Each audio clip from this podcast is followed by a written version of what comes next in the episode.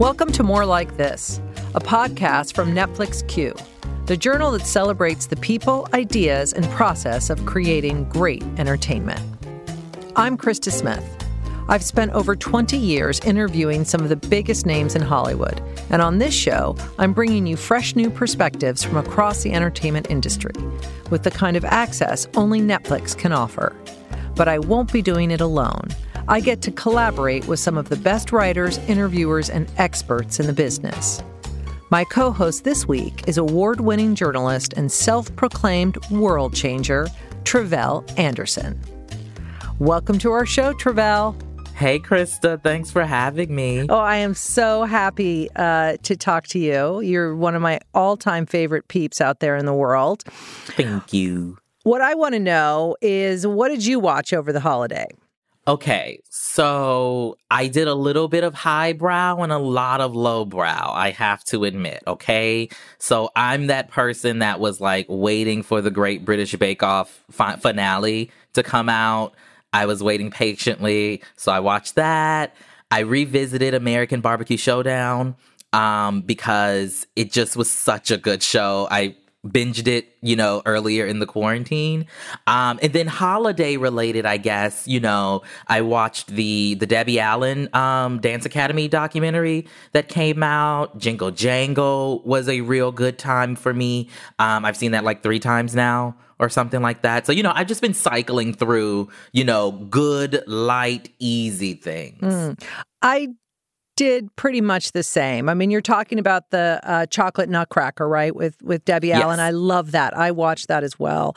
And what I was so surprised is that those the dancers they do it year after year after year after year. It's this real community uh, around that. I love that doc.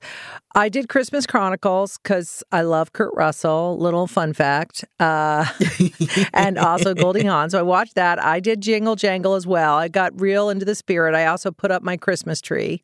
Oh wow. I got busy. Oh wow, you're in it already. I also watched this short, If Anything Happens, I Love You.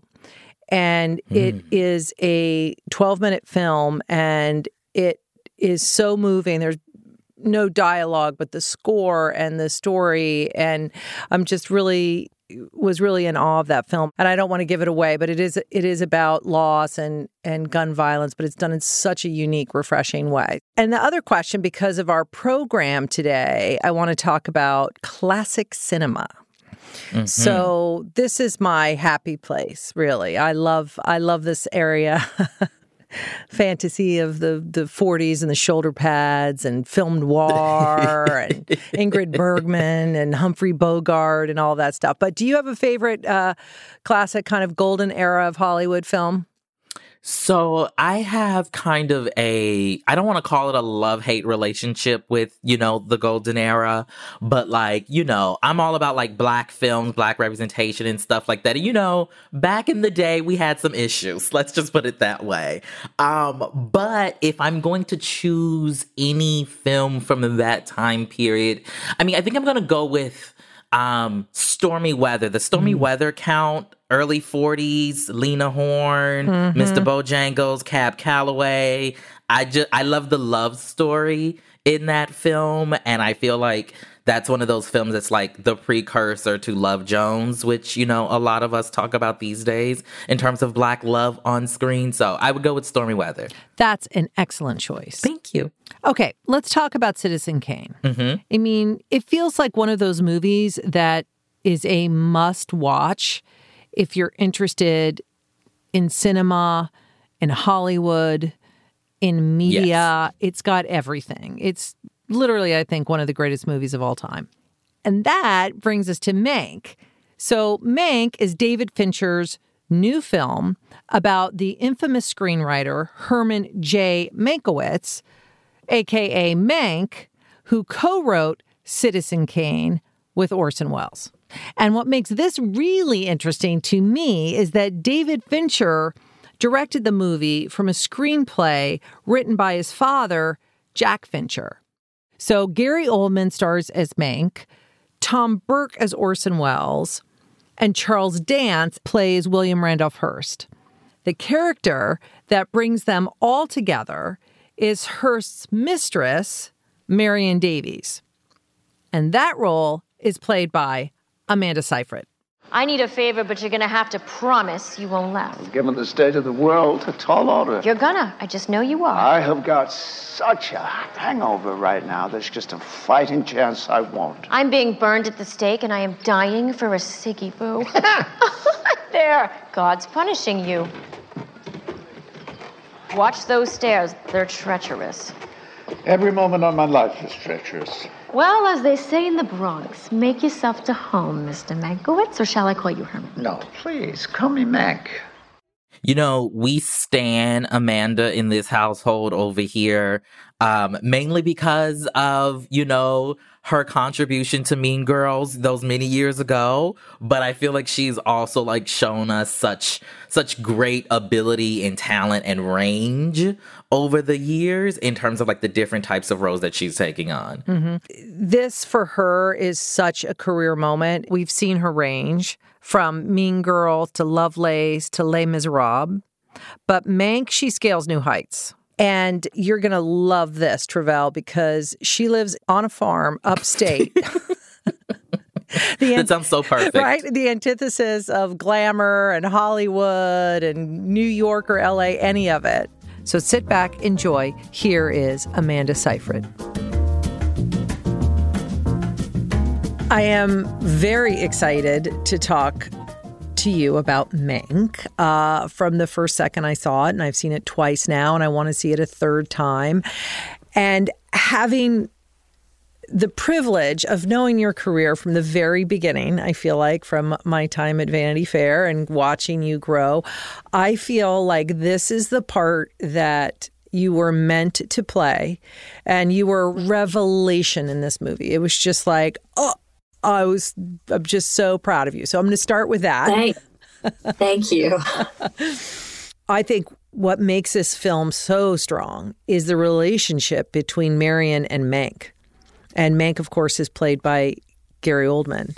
Uh, and your chemistry is just incredible. You don't, as an audience member, you don't not believe it for one second. You feel like you're right there with them. Their relationship was written in a way that I think captured the best of both of them. The best of Mank in that he was really, truly so easy to be around and just wanted to have fun and was so smart and could spin things and, and make things so much more interesting. And Marion is the same. She's really clever and she's very charismatic and really she just wants to have fun and she just wants to see the best in people. And so you get the best of each of these people, who they were, and you see it you see them just mix so beautifully in, in the script and you want to believe that that's how their their relationship was. And i think because gary is not very precious when he's on set if he he's he doesn't take himself that seriously. He shows up he knows he knows exactly what he's doing in terms of like he he's very prepared but he also can play around. And nothing can be too serious and that's the way i work. I'm not very precious either. If i make a mistake you know i i don't get into my head. We just we just really work together that way really well. And i think that you can feel that. You can feel this um the connection that we have on set and and how much we love our characters and how prepared we are and how we like to play around and the connection between Mank and Marion. There it's all really kind of fused together. Other than the script uh, and I imagine your conversations with David Fincher, how did you, Amanda, get into Marion? Like, what was your, you know, did you do research? Like, what, what did you start with and kind of what did you end with? Boy, well, I started with terror inside of me because she's a real person and she's Marion Davies. She's this glamorous movie star in the golden age. Someone my dad admired, you know, he's just such a cinephile. So I just, there was a lot to live up to. So I knew I just needed to get as much information as possible, which was not that easy surprisingly. She wasn't that well respected when she was alive, which was interesting because she's an incredible actor. I think she's an, an incredible comedian. And that's what she loved to do. And you could, she thrived in that way. She's done so many movies, but she's a mystery, really. I mean, her autobiography is memories, and we don't know how clear she was at that point when she was being interviewed. It's always a trip and I was lucky I had enough information. But but then at the end of the day, we were also creating her based on an essence that I have and that she has. And that really was helped by just long conversations with David. Well, I want to talk about some of your projects because you had such you've had a lot of diversity, intentionally or unintentionally. Uh, from Mamma Mia, obviously, we talked a little bit about Les Mis, sing, you know, singing in both of those, and singing with Meryl Streep. I'm just going to say, and dancing around in overalls and all that uh, jazz. uh, for you, were those conscious choices, or is that just like you said earlier, one thing kind of came after another, and it was just a matter of saying yes to things as they came along? Yes, the diversity of roles very intentional. It's tricky, just to be specific. It was really tricky to go forth with Lovelace and Chloe because of the content. But my, but I did those movies for a lot of reasons. But but the the, the other reasons were because I needed to break out of whatever people thought, especially the industry. To be seen in the industry as, as to be respected in the industry is, of course, really important. I've always wanted that. I've always wanted people to trust that I could I could perform, that I could bring it, that I could play different roles. So the diversity in that respect, like you that's kind of like being tested. You know, I'm I want to pass the test in my own for my own peace of mind and also to show people that I can I'm an actor, I can play different roles. But Chloe and Lovelace were, you know, tr- they could have been really tricky if I didn't nail it or if I didn't if I couldn't get it right or if the movie turned out really bad or for any sort any number of reasons. But I also was like look these are pretty serious roles. I'm not playing the dumb blonde. And then of course I'd have to fight for a lot of roles. And that had nothing to do with keeping my career diverse. It was just I need to play Cosette in this movie do you like the but fight do you like when you audition and I love when someone's like, I don't think you're right for it. And then I can reply, I'm I'm right for it. You will see. And of course, I don't know how many times I auditioned for Les Mis. I was told no before I even auditioned. And I was like, you're gonna, I'm gonna, I'm gonna make you want to choose me by the end of this. And it worked perseverance. It really worked. I love auditioning. I'm like I'm the actor that will that will read. You know, there's just so many actors that I forget what the it's called when agents are like, oh, offer only. I'm not an offer only for the most part. Mm. Because I like to fight. I love reading. I love I love the competition. Mm-hmm. Did you fight for Marion?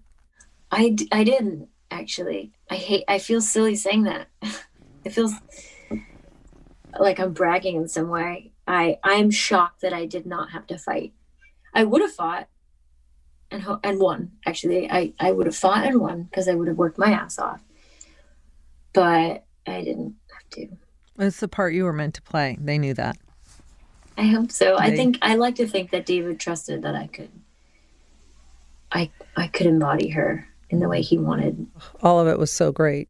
You're afforded so much time and space when Fincher is doing a movie, everybody behind him in terms of finances seem it seems to me like they trust so much what he's doing, so much of what he's doing, and it seems like there's a lot there's a, the luxury of time and space, and you get the best costumes and the best props and the best production design, and everything is just to the nines. That like you have all the time in the world to shoot these scenes you just kind of melt into into that world. You know you you think a scene on my last movie one scene would take half a day and this would take an entire week. And so i lived with those props and with those costumes much longer than i do with any other character. It's so i don't i don't miss any of it actually. Like I, I really got to live in it. I really got to like milk it I've done a lot of cool things in my life. I played a lot of cool characters and I've worked with amazing people. But but this is on another level. This is something that's going to live on for for everybody, everybody involved, and for everybody that sees it, because mm-hmm. it's one of a kind. It is one of a kind. It's so timely. The script and the all of it is brilliant, and I'm so yeah. happy for you too. Thanks. Thank you so much, Amanda. I love catching up with you. And It's good to see you. I really appreciate this, though. I'm so happy you want to see it again. I absolutely want to see it again. And you see different things in the film and you respond to different things and it's it's fantastic. So I appreciate your time and congratulations on the new addition to your family. Thank you.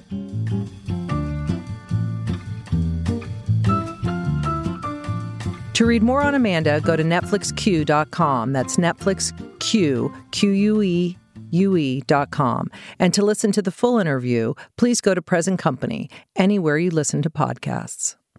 Oh, so good. Yes, I love. I have to ask you because I know you've been in this industry. You know, you're a veteran at this thing. When did was the first time you met, spoke to Amanda? You know, I first, I think like you, I feel like I first noticed her in Mean Girls and was like, Mhm. wow, who is that? But one of my very, my first impression of her was when we were shooting uh, one of those Hollywood covers where there's, you know, three panels and it's this giant day and Annie Leibovitz is shooting and there's schedules and like all this stuff to put together. It's like producing a, a, a film. and she was on that cover and she was so sick. She had the flu, but she wasn't going to miss that uh cover right? Because it's it's one and done. And i was so impressed by the fact that she was throwing up and then would sit up and take the picture and she it was Looking like, gorgeous. looking gorgeous. First of all, it was like flawless. You would never know she was sick, but she was really sick. And just that kind of recognizing that this is a moment I'm not going to get again and I'm going to make sure that I'm here. And instead of making it all about herself and I'm sick, and it was all about like, don't pay attention, nothing to see here. I'm fine. Take I the love that. picture. Okay, now, Tre'vell. Yeah. I'm gonna I might be making you uncomfortable for a second, but now's the time in the show that we're gonna celebrate you for a second, all right? Or for a little bit more. This year, you were named one of the Roots 100 most influential African Americans. And as president of the Los Angeles National Association of Black Journalists, you were recently credited with pushing the organization to condemn any and all instances of homophobia and transphobia in the community. You've been on the forefront of Black, queer, and trans visibility and have been recognized for such. So I want to ask you what hopes do you have for the immediate future and beyond? I think for me, my hope is that as we see more and more queer and trans folks get opportunities in Hollywood to be part of the telling of our own stories, that some of that energy, some of that attention spills into trans people in their everyday lives, right? Um, because we are very much so experiencing a landmark moment in terms of trans visibility um, right now. And unfortunately, at the same time, 2020 is the deadliest year on record for trans people, um, the majority of them being black trans women, right? I'm interested in how we can take our media and connect it to the very real lived experiences of trans folks so that we're not only celebrating trans people on screen, but we're also celebrating them, you know, in our everyday lives, in our local communities as well. Hmm. Yeah, I just think it's so important to to come to know and to understand and to experience lives that are different from our own. And I was just going to say that I think that that's also like one of the beauties of, you know, this film that we're about to get to discuss, Disclosure Trans Lives on Screen, um, this documentary by Sam Feder that really, the way I describe it is it, it teaches us and shows us the ways in which media has taught us to hate trans people, both cisgender people as well as trans people that hate ourselves. Um, starting with the earliest moving images from D.W. Griffiths through that golden classic Hollywood period that we discussed before, all the way to Pose and the different shows that we see now, right? Um, and it's done so beautifully by trans folks for trans folks, but also for non trans folks. Um, and I had the recent opportunity to sit down with Laverne Cox, who I mentioned before, who most people will probably know from um, Orange is the New Black, um, as well as Angelica Ross, um, um, who kind of shot to fame through Pose, both are kind of featured voices in Disclosure. Laverne Cox is an executive producer. So I'm really excited for you all to get a chance to hear a little bit of that conversation. Here it is with Laverne Cox and Angelica Ross. How are you doing, Laverne? I'm I'm here, you know. and we are thankful for that.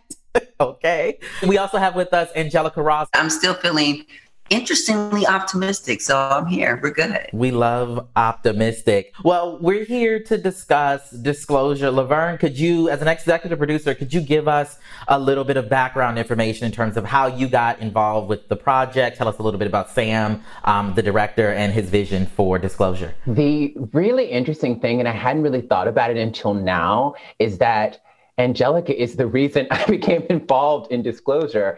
And it's because um, three years ago, I was, I was living here in LA and I was missing community. And I went online and I saw that you and Jen Richards were speaking at a, a panel. And I just got into a lift to get there. And and I went because of you. And Sam Feder happened to be giving a presentation of the research that would become disclosure um, that day. And so um, I just really thought, I thought like if I, if you weren't speaking at that panel that day, I wouldn't have um, gone to that panel and met Sam and um, met Sam talked to him after the discussion. We met a week later and I said, again, how can I be of service? I'd always wanted to do something that I, what I, in my mind I um, call the transgender celluloid closet. Celluloid closet, for those of you who don't know, is a film that's based on the book by Vito Russo that looked at the history of um, gay and lesbian representation in Hollywood. And I, I was, for years, I was like, we need something like that for trans people.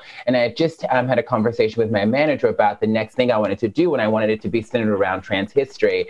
And I apparently spoke it into existence and met Sam. And uh, three years later, here we are.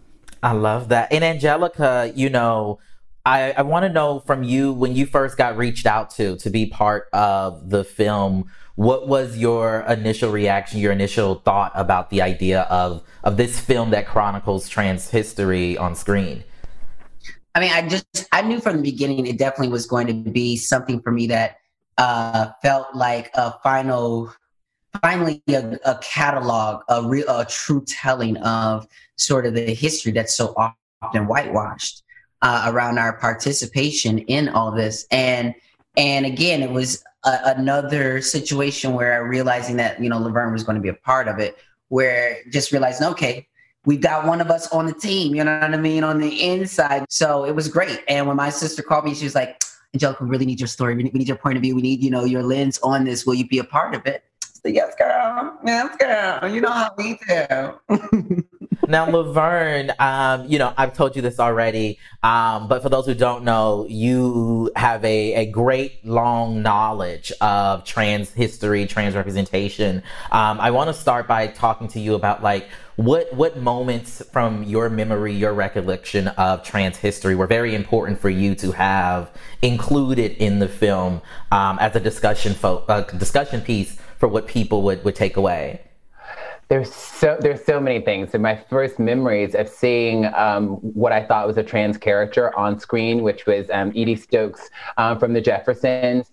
Um, it was also the relationship between um, drag and, and trans because I my mother was a huge fan of the Flip Wilson show, and so that Geraldine character even though that was not a trans character, that Geraldine character, and I believe um, the history of sort of comedians, particularly African American comedians, dressing in drag affected the ways in which people responded to me and in, my gender nonconformity when I was a kid and later when I um, transitioned. I knew I needed to, we needed to unpack that the impact of those representations on the lives of trans people, on my life, trans, life as a trans person specifically. I was also really interested in um, in Christine Jorgensen and the way her story was framed um, in that New York Daily News article from, um, I think it was December 1st, 1952. The headline read, XGI becomes Blonde Jane.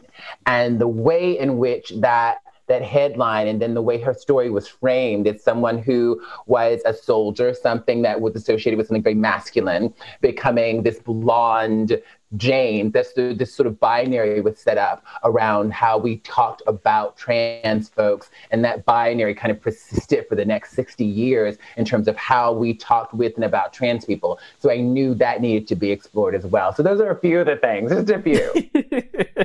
Angelica, you smiled when she when she said uh, the Jeffersons, Edie Stokes and the Jeffersons. What's your connection to trans imagery prior to this particular moment? I really did gravitate towards these same characters that seemed to be these strong, you know, women who weren't necessarily trans, but the ways in which they were being sent or put in the story was not the ingenue. It was not, you know, was never that sort of situation. So it was very interesting.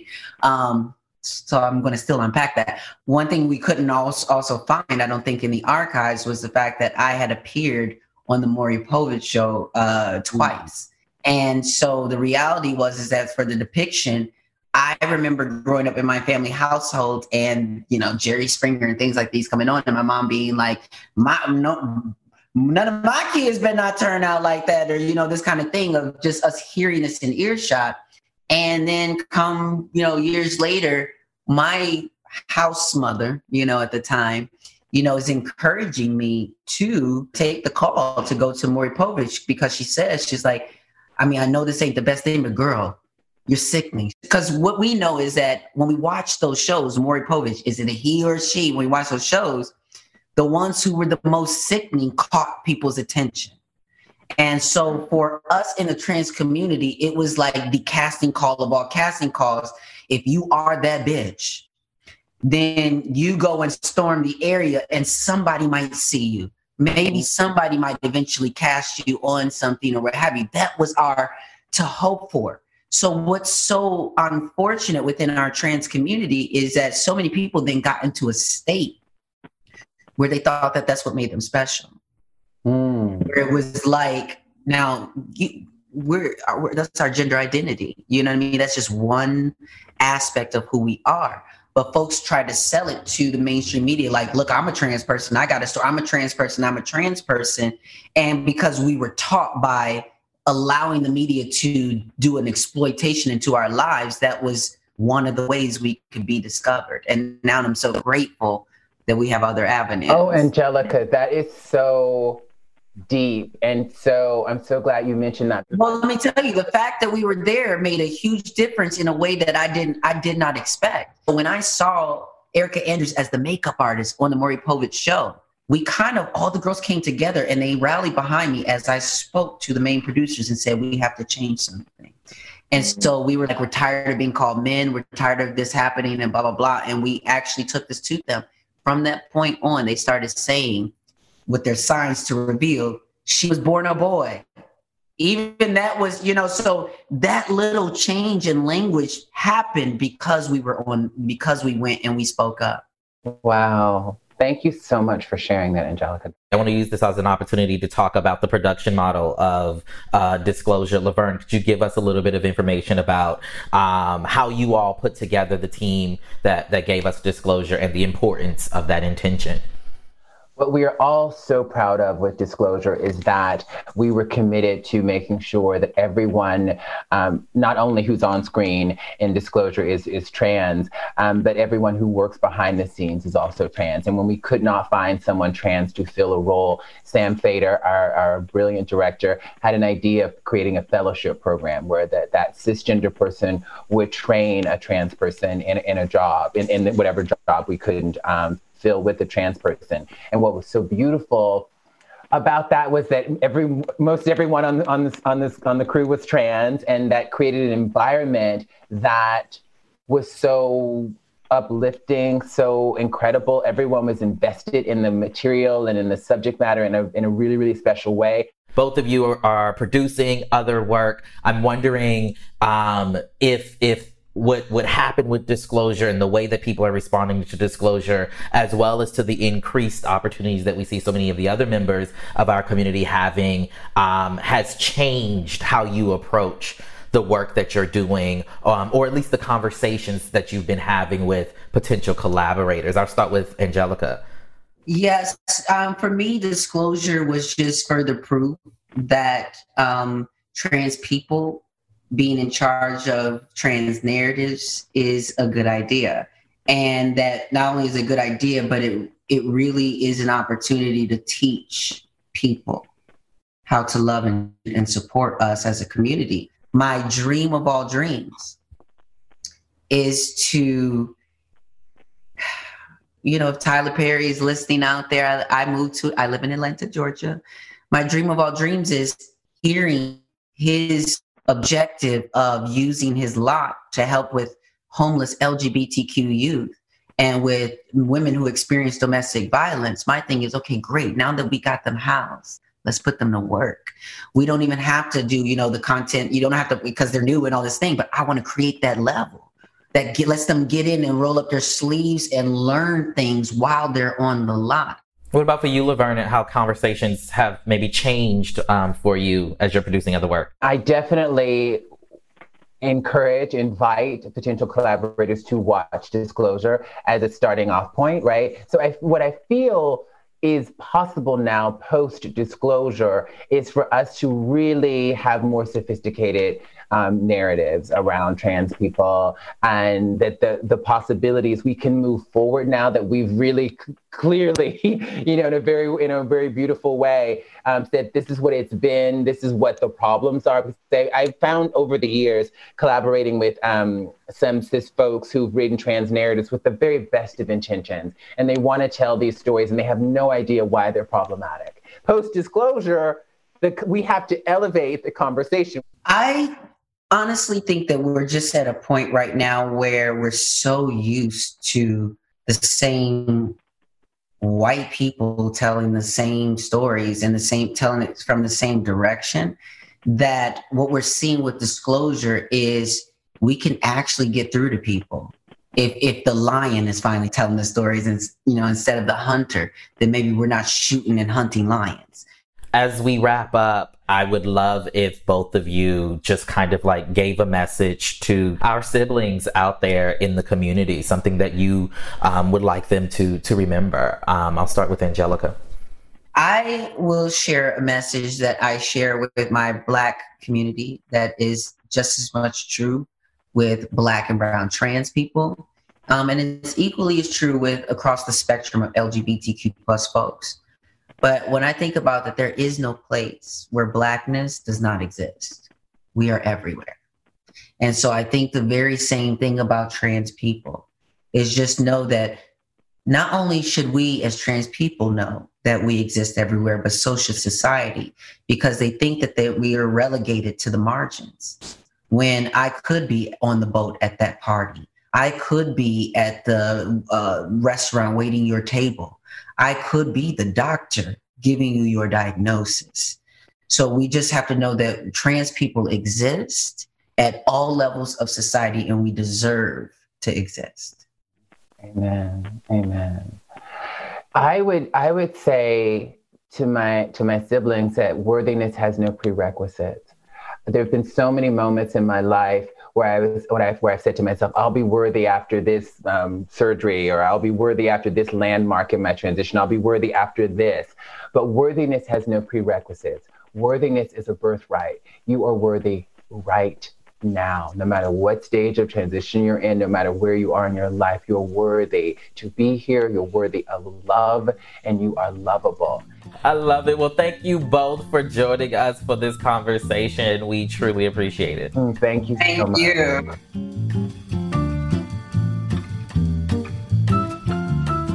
To read my full interview with Laverne and Angelica, go to netflixq.com every time I get a chance to sit down with those two lovely ladies, I feel like I'm always learning something from them. You know what I always thought was so amazing about that doc is the that they wanted trans people behind the camera and they were going to mentor people you know people that don't have access because it's so important we want we want all this vi- visibility certainly on screen but to me it's just as important behind the screen where you're not seen. But how do you create that pipeline? How do you get people involved? And how do you get marginalized communities and where there's no access to it? I just love that about what they did on Disclosure. Did you learn anything by talking to Angelica and Laverne that surprised you?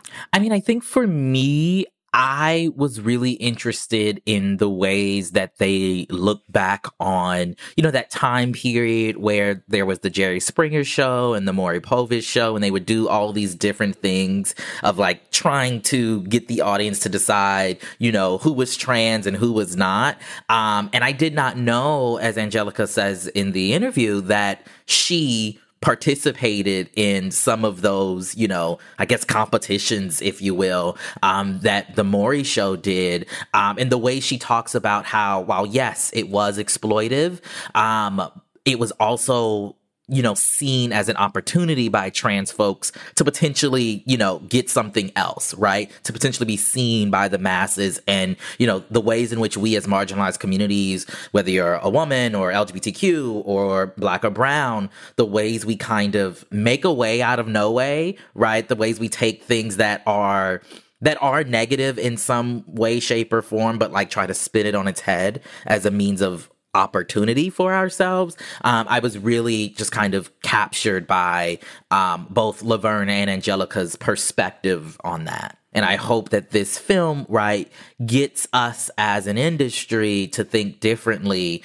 um, about celebrity, about responsibility, about visibility, um, both specifically in the context of trans imagery, but also when we're thinking of other communities as well.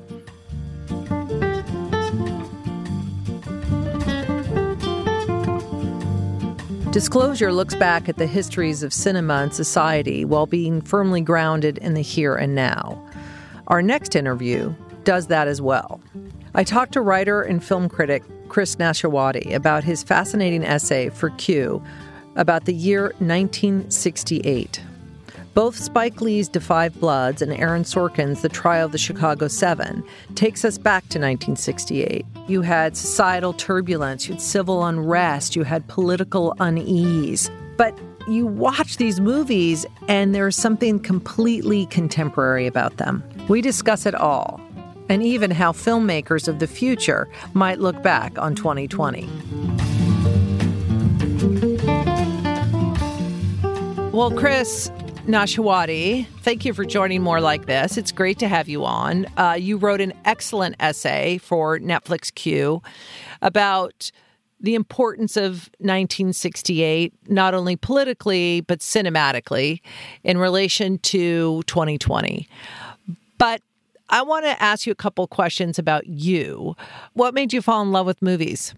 I just always been into them. My parents um, would just park my brother and I in the movie theaters when they wanted to go shopping at the mall, and uh, so we just saw everything. And they were really, really liberal about um, movie ratings. So at like really inappropriate ages, we saw R-rated movies, and I just fell in love with movies, and um, wasn't sure that I would, you know, have a career writing about movies, um, but when I finally did, I had seen so many movies that I found myself like I had done a lot of the legwork. I didn't go to film school, but I sort of feel like I've been in film school my whole life.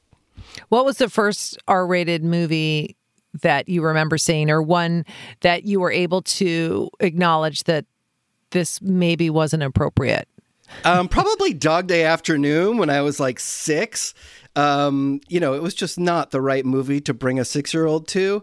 Uh, but you know, they just had a lot of faith in in my brother and I that we would be able to figure out between the salty language and the violence that you know this was just a movie. And um, so from that point on, it was you know they went into Jaw. We went to Jaws. We saw horror movies at a at the wrong age. I mean, I saw Halloween in the theater when I was ten. Um, it, it, just they were really. Uh, if today they would be shamed for the kind of parenting they did. But back then, it felt like anything goes. Well, let's talk about. Uh, the essay that you wrote for Netflix Q. The two movies I wrote about were, you know, two of the best movies I've seen this year, and that was Spike Lee's 5 Bloods and um, Aaron Sorkin's The Trial of Chicago Seven. Um, so I think both politically and racially, and these taking the streets protests that have been going on um, for the past few years, uh, are really draw stark parallels between um, 68 and 2020. And it's obviously not just pure coincidence that those two movies are being made and released right now. Um, they are about 68, but they're also about right now. Uh, and, and that's what filmmakers do. You know, they, they, they take, um, they can take subjects that may seem like you know, yellowing ancient history, uh, but they really speak to us now as allegories. And I think these two movies do that brilliantly. Mm. What struck you most about the Five Bloods and and you know Spike's interpretation of that, his take on it? Yeah, I mean, I think you know there was obviously a wave of Vietnam pictures that came out in the 70s, um, like The Deer Hunter and Coming Home and Apocalypse Now. Um, and those really told the war through the perspective of white soldiers. But when you actually look at, at Vietnam and who was doing the fighting, it was disproportionately relative to population um, demographics, African American soldiers. And that story hasn't been told. It's been told, but it hasn't been told enough. It feels like we're seeing a war that seems very familiar, but through a different set of eyes. And, and that makes it feel fresh. And and the performances really are, you know, it's really um, a movie about about race, about you know inequality, um, about the awakening of sort of black power. And even the whole opening montage of the film, where Spike goes through a lot of the most momentous news events uh, and and political leaders of the 60s and shows us before we've even seen a moment of the film just how loaded this period is in terms of what was going on in the country and just how how turbulent it was. Um, so I really I really thought that it was really beautifully made. Mm-hmm. I I completely agree. I think of what Aaron Sorkin did with Chicago Seven. It was the same thing with with then Walter Cronkite's taking that actual footage and showing you what was happening in the newspapers and in those in those newsreels is so informative and it drops you right into the moment. And I know that a lot of young people that watch Trial of the Chicago Seven that didn't really know about it because it is one of those mythical things. And how long that trial went on and and really the the, the sort of the moment that's the most horrifying in the uh, in the whole movie is what they do to Bobby Seale, who shouldn't even be in that courtroom in the first place. I mean, he's sort of added on to the to these seven defendants because he's supposed to be scary to to the jury um, because he's a Black Panther, and you know he obviously is being railroaded in in the in the trial and when he stands up for himself you know they they eventually shackle him to the chair and basically bind and gag him and it's like it makes you sort of queasy watching it because the the symbolism of slavery is just so overwhelming. Um, so I, I, thought that that was really handled well in the movie too. Mm-hmm. Well, let's talk about what was going on in cinema at that time. So in 2020, we're watching Da 5 Bloods and Aaron Sorkin's Trial of Chicago Seven what were audiences watching back in 1968? Well, I mean, it's funny because this is really the late 60s were a real um, seismic turning point in Hollywood. You know, the old studios uh, for a long time had been churning out a lot of re- really middlebrow movies like, you know, The Sound of Music and Chitty Chitty Bang Bang and and and you know, old-fashioned musicals and period pictures. But in 67, which were the movies that would be celebrated at the Oscars in 68, you finally have the first wave of what would become known as the New Hollywood. These are all movies that tackled either what was going on racially or politically in the country, not overtly, but like, it, you know, in a very sort of metaphorical way in some cases. So you've got movies like The Graduate, um, you've got movies like Bonnie and Clyde, uh, you've got movies like In the Heat of the Night, which ended up winning Best Picture. Right. And it also kind of created a, a huge movie star in Sidney Poitier. Yeah, I mean, Sidney Poitier was probably the only actor who could have pulled that off at the time, um, because by 1967 and 68, he was Hollywood's not only Hollywood's most famous black leading man, he was the most acceptable to white audiences. Do you know what I mean? He actually physically strikes a white man and you're supposed to cheer for him. You know, there's very few actors who could have pulled that off and made white on- audiences not walk out of the theater, but actually sort of empathize with that character mm-hmm. and go on to win an Oscar. Okay, so it's 2020. What kind of movies are we going to be seeing? And are uh, we going to be seeing movies? Yeah. what are we going to be seeing in in uh, 2040 or even 2030 or 2050? I mean, what what do you think the artists right now are going to be? Reflecting back to us in, in 20 years? Well, I think, you know, I, I don't think it's anyone who's watching this knows the sort of times that we're living through. They're crazy. And, you know, between the pandemic and the Black Lives Matter movement and the election that we've just gone through and are still kind of going through, um, you know, this has been a crazy, crazy year. And I have no doubt that um, the next time that society, American society, grapples with issues of race, um, political corruption, um, any sort of hot button political issues, they're going to look back to right now. And they're going to use this moment as a springboard to convey whatever it is they want to convey um, through the world we're living through right now. So I, I assume that that we haven't seen the last of 2020 even as we we move on from it it's going to be with us for a while well it's great talking to you chris and uh, for anybody that wants to read more about the parallels between 1968 and 2020 please go to netflix q that's q-u-e UE. And for more on the Chicago 7, there is the official Chicago 7 podcast series. Thanks so much. It was great talking to you, Chris. Thank you. It was a pleasure. That was so interesting. You know, there's so many things I didn't think about 1968 and and how the parallels just line up to 2020. Mm-hmm.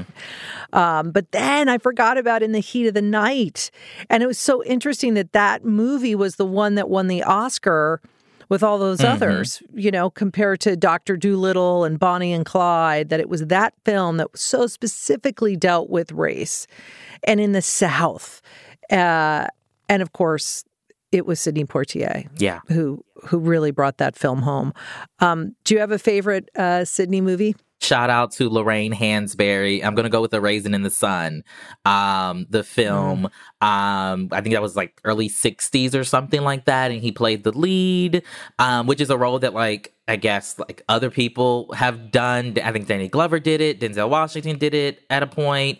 Diddy. I'm gonna go with A Raisin in the Sun again for how kind of specific it was about kind of the black experience during that time period.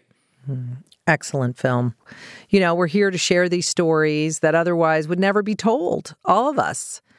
And I think about it from you to me to Mank to Disclosure to Chris Nashawaty's piece. It all comes back to the same thing moving forward while reflecting on what came before. You know, it, it reminds me of something my granny used to say. Um, she was a, a, South Carolina pastor, okay? And she used to just say, You can't know where you're going until you know from whence you came. I love that. Mm, so true. Um, I kind of want to know more about your granny, but we'll save that for another episode, okay? All right. Well, we're nearing the end of the show, which makes me so sad, but it also means it's time for for what it's worth.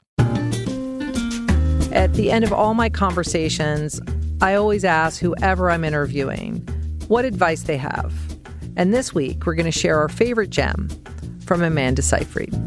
I don't think there are any failures, and it's it's not easy not to look at rejection or or a, a challenge that feels impossible.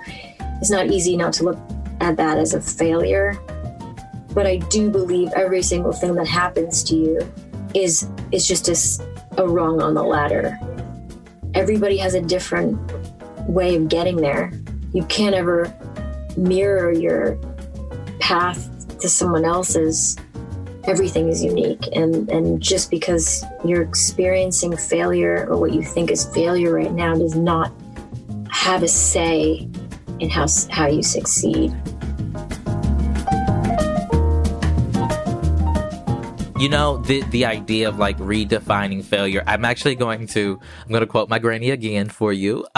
Um, and she used to say, "A setback ain't nothing but preparation for your come up." Right? As a way of of just like not getting down on yourself when something doesn't go your way or you mess up when you make a mistake, but like realize that it's all in service of some some positive, some benefit that you will reap later on. Mm, I got to remind myself of that every day. Yes. Uh, well, Tre'vell, thank you so much for being on the show. And thanks pl- for having me. It's it's so it's just so great to talk with you, and I can't wait until you come back. Uh, but in the meantime, can you let people know where to find you and and anything else that you've got going on that I don't know about that I want to know about? sure. Um, so I'm on the social medias at Tre'vell Anderson, my name on Twitter, at Rayzhon, R A Y Z H O N, on Instagram. That's my middle name for those who are wondering. Um, and then, you know, if you like the good, good that you're hearing in your ears right now that I'm giving you, you can check out my own podcast. It's called Fanti, F A N T I. Wherever you get Slayworthy audio, we like to have complex and complicated conversations about the gray areas in our our lives. That's our little tagline. Um, and so, yeah, check us out. Oh, all I want to be is slay worthy. Goals. Goals. You're already there, Krista.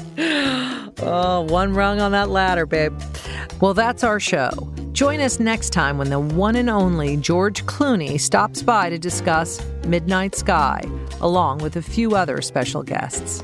All the films and series discussed today are streaming on Netflix. For more on Amanda Seyfried, Laverne Cox, Angelica Ross, and Chris Nashawaty, head over to NetflixQ.com and follow us on Instagram and Twitter. Don't forget to subscribe, rate, review, and share. Listen in next time for more like this.